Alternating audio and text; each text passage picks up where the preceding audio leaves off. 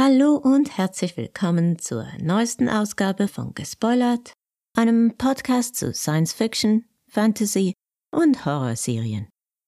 Ich bin Cory und heute möchte ich mich dem Trailer zur neuen Netflix-Serie Avatar: Herr der Elemente annehmen. Die Serie wird am zweiundzwanzigsten Februar erscheinen und basiert natürlich auf der gleichnamigen Nickelodeon-Serie. Falls ihr den Trailer noch nicht gesehen habt, werde ich ihn euch in den Shownotes verlinken, obwohl ich nicht weiß, weshalb ihr euch das hier dann überhaupt anhören würdet. Sorry, dass dieser Podcast etwas später kommt als gewöhnlich, aber der Trailer kam ja erst am Dienstagnachmittag raus und deshalb habe ich es einfach nicht früher geschafft.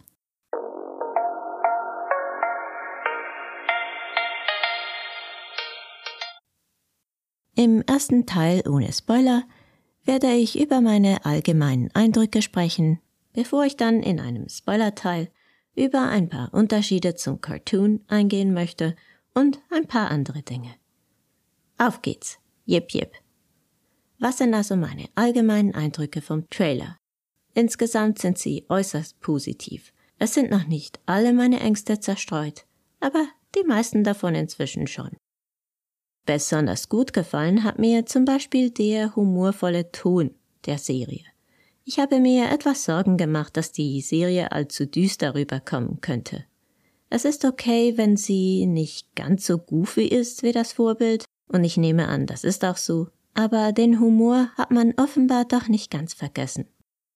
Und wie im Vorbild ist es wohl auch hier so, dass vor allem Sokka für den Comic Relief zuständig ist. Das ist der, der im Trailer den Apfel isst. Nur, falls ihr die Vorlage nicht kennen solltet. Dies ist im Übrigen typisch für ihn. In der Nickelodeon-Serie hat er immer Hunger. Das ist also ein Detail, auf das die Macher geschaut haben, was, was ein gutes Zeichen ist. Was in den allermeisten Szenen ebenfalls wirklich gut ausgesehen hat, ist das Bändigen. Und damit steht und fällt in dieser Welt fast alles. Es gibt ja in dieser Welt Leute, die die vier Elemente Feuer, Luft, Wasser und Erde manipulieren, also bändigen können. Allerdings ist der Hauptcharakter, der Avatar, der einzige, der theoretisch alle Elemente beherrschen kann. Alle anderen schaffen das allerhöchstens bei einem Element. Wir haben im Trailer das Bändigen aller vier Elemente gesehen und ich persönlich fand, dass das Wasserbändigen am besten ausgesehen hat. Es gab, glaub, eine Einstellung, in der ich fand, dass das Feuerbändigen nicht ganz so toll ausgesehen hat, aber im Allgemeinen war auch das wirklich gut. Vom Erdbändigen haben wir leider noch nicht so viel gesehen. Ich hoffe, das ist nicht deshalb, weil es furchtbar aussieht. Es scheint also so, als hätte Netflix die diese Hürde mehrheitlich wirklich gut gemeistert, denn es ist enorm wichtig für den Erfolg dieser Serie, dass, dass das Bändigen wirklich glaubwürdig dargestellt wird. Was bedeutet, dass eine weitere Sorge von mir zerschlagen wurde. Kommen wir nun zum einzigen Negativen, das ich erwähnen möchte. Einige Sets sahen doch recht künstlich aus. Dasselbe gilt auch für Appa, den Himmelsbison, der mich ein bisschen an Fuchur erinnert hat, den Drachen aus Die unendliche Geschichte. Das ist jetzt ein bisschen übertrieben eher. War natürlich besser animiert als Fuchur in den, im Film in den achtziger Jahren, aber es hätte ein bisschen besser sein dürfen. Trotzdem bin ich zufrieden, wenn, wenn er am Ende denselben emotionalen Impact hat, den Fuchur hatte. Wie gesagt, fand ich, dass auch ein paar Sets ein bisschen sehr künstlich aussahen, aber diese Ästhetik hat mich dann doch auch ein bisschen an One Piece erinnert und das, das ist ja an sich nichts Schlechtes. Das könnte also durchaus funktionieren. Außerdem ist es bei mir ohnehin so, dass mich sowas jeweils nur, nur in zwei Episoden oder so stört. Wenn man dann so richtig in der Story drin ist, ist das egal. Trotzdem ist das meiner Meinung nach noch das Einzige, an dem die Serie vielleicht noch scheitern könnte. Der Rest sieht wirklich super aus. Und ich habe das Gefühl, dass die Rollen wirklich gut besetzt sind. Darüber dann noch mehr im Spoiler-Teil. Nachdem ich mir den Trailer wohl etwa zehnmal in Englisch angeschaut hatte, habe ich ihn mir dann doch auch noch in Deutsch zugeführt. Und da muss ich anderen zustimmen, die angemerkt haben, dass die deutsche Synchro nicht besonders gelungen scheint. Man hat wohl wo immer möglich dieselben Sprecher geholt wie im Original, was natürlich gut ist. Aber irgendwie sprechen sie sehr seltsam, teilweise zumindest. Es klingt so, als hätte man da was zusammengehängt, was nicht, was ursprünglich nicht zusammengehört hat. Aber hoffen wir mal, dass das nur ein Problem des Trailers ist und nicht der Serie per se. Mich persönlich wird's nicht betreffen, ich schaue das Ganze in Englisch, aber, aber ich bin ja nicht die einzige Person auf dem Planeten. Jetzt habe ich doch einiges angemerkt, was ich als störend empfand. Ich möchte aber darauf hinweisen, dass ich den Trailer größtenteils großartig fand. Und es ist definitiv ein gutes Zeichen, dass ich am Ende des Trailers sogar ein paar Tränen unterdrücken musste, da ich solche Freude hatte, dass diese Geschichte nun schon so bald unsere Bildschirme in einer Live-Action-Version erreichen wird. Ich freue mich jeden Tag stärker darauf. Ich sorge mich nur immer noch ein bisschen, dass es nicht hundertprozentig gelingen wird. Angst, dass es furchtbar wird, habe ich keine. Ich glaube, es wird auf jeden Fall ein Riesenspaß. Falls ihr die Geschichte nicht kennt, ist es jetzt vielleicht besser, wenn ihr ausschaltet, auch wenn ich keine Spoiler über das Ende der Staffel oder so einstreuen werde. Aber ich möchte noch etwas genauer auf die Charaktere und ein paar Beobachtungen eingehen, die Hinweise über gewisse Änderungen an der Originalgeschichte geben. Dann weiter im Spoilerteil. Lasst mich zuerst was zu den verschiedenen Rollen und ihren DarstellerInnen sagen. Ich habe übrigens auch die Originalserie nur in Englisch gesehen, werde also einige Namen vielleicht anders aussprechen als diejenigen unter euch, die sich die Serie in Deutsch angesehen haben. Aber ich gebe mir Mühe, die deutschen Namen zu verwenden, wo es in meinen Ohren nicht allzu seltsam klingt. Zuerst zum Hauptcharakter Ang. Er wird vom Kanadier Gordon Cormier gespielt, der beim Filmen der Serie zwölf war, zumindest beim Anfang der Dreharbeiten. Also genau wie Ang. Ich kann aufgrund der wenigen Szenen nicht beurteilen, wie gut er spielen kann, aber er hat etwas sehr Kindliches an sich. Und das gefällt mir sehr, denn ich finde, dass dies sehr gut zu Ang passt, der gerade in der Anfangsphase der Serie noch ein richtiges Kind war oder ist, das gerne auch einfach mal Spaß hat. Ich glaube, das könnte wirklich gut hinkommen. Auch bei Katara, gespielt von der ebenfalls kanadischen Schauspielerin Kiawentiio, sehe ich eine gewisse Kindlichkeit, die ich in der animierten Serie manchmal etwas vermisst habe, was dazu geführt hat, dass ich immer ein bisschen Mühe hatte, sie so richtig als Love Interest von Ang zu sehen. Ich fand immer, die passen eigentlich gar nicht so richtig zusammen. Ich finde, Kiawentiio, die fünfzehn war, als die Serie zu filmen begonnen hat, auch nur ein Jahr älter als ihre Rolle, bringt diese Kindlichkeit mit, was mir zumindest im Trailer ziemlich gut gefallen hat. Dafür scheint ihr etwas älterer Bruder Sokka deutlich erwachsener zu sein in der Realserie als sein animiertes Pendant.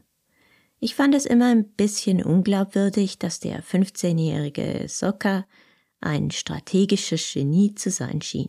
Vor allem schien das teilweise schwer vereinbar mit dem ziemlich albernen Kind, das er daneben eben auch war. Vielleicht war das der Grund, weshalb ich mit seiner Rolle nie ganz so viel anfangen konnte. Auch hier scheint Sokka für den Comic Relief zuständig zu sein, er scheint aber doch zumindest auf den ersten Blick ein bisschen weniger albern und auch deutlich älter als seine Schwester, was vielleicht eine ganz gute Änderung ist. Ian Ausley, der Darsteller, war, glaube ich, auch schon neunzehn, als die Dreharbeiten begannen. Ich habe den Trailer zusammen mit meiner Schwester geschaut, die nur ab und an mal eine Episode der Originalserie gesehen hat, und als sie Zuko gesehen hat mit seiner Line "It's my destiny", sagte sie sofort, den mag ich. Das ist ein gutes Zeichen, würde ich sagen. Zuko ist ja anfangs ein Antagonist und das kommt im Trailer klar rüber.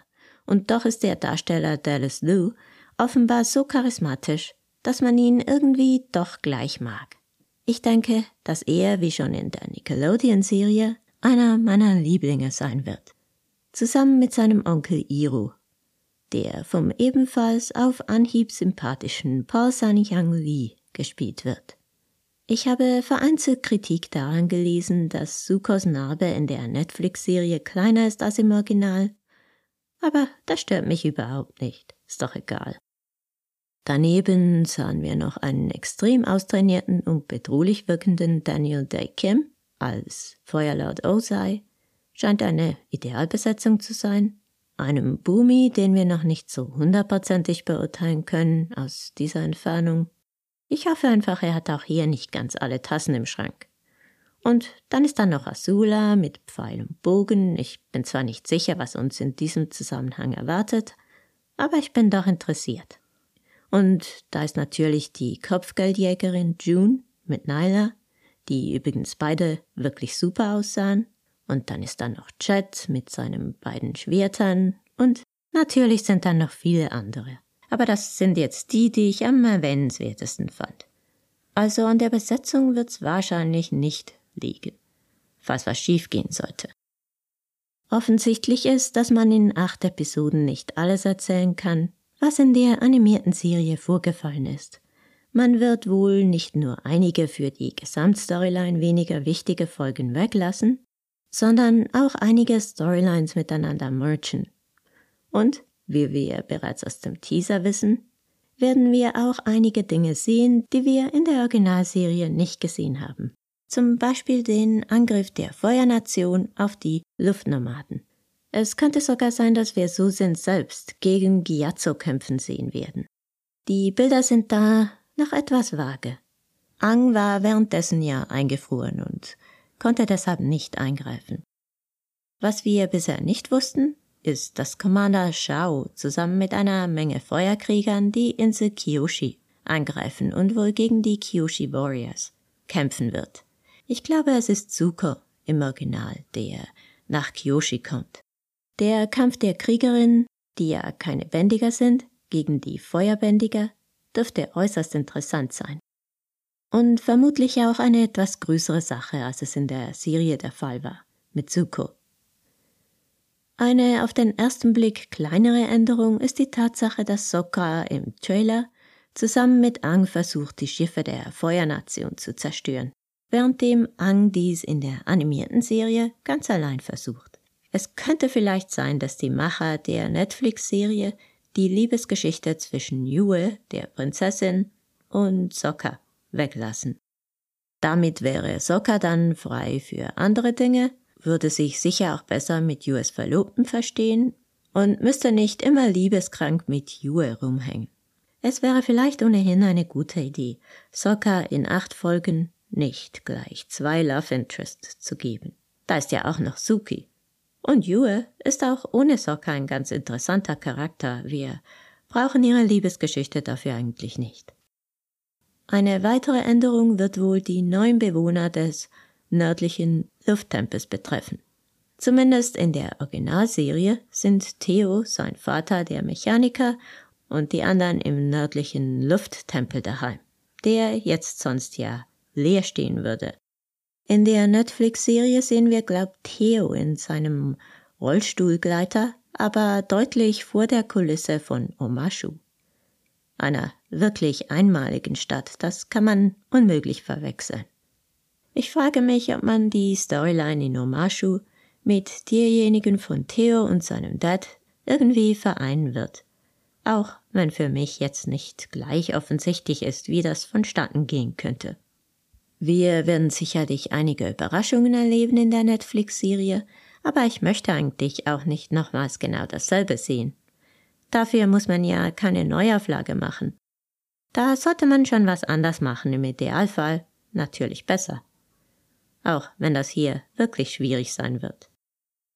Für mich als Content Creator wäre es natürlich schöner, wenn nicht alle Folgen auf einmal veröffentlicht würden, damit ich zu jeder Folge was sagen könnte, aber vielleicht werde ich dann einfach einen Podcast zu den ersten vier und den letzten vier Folgen machen.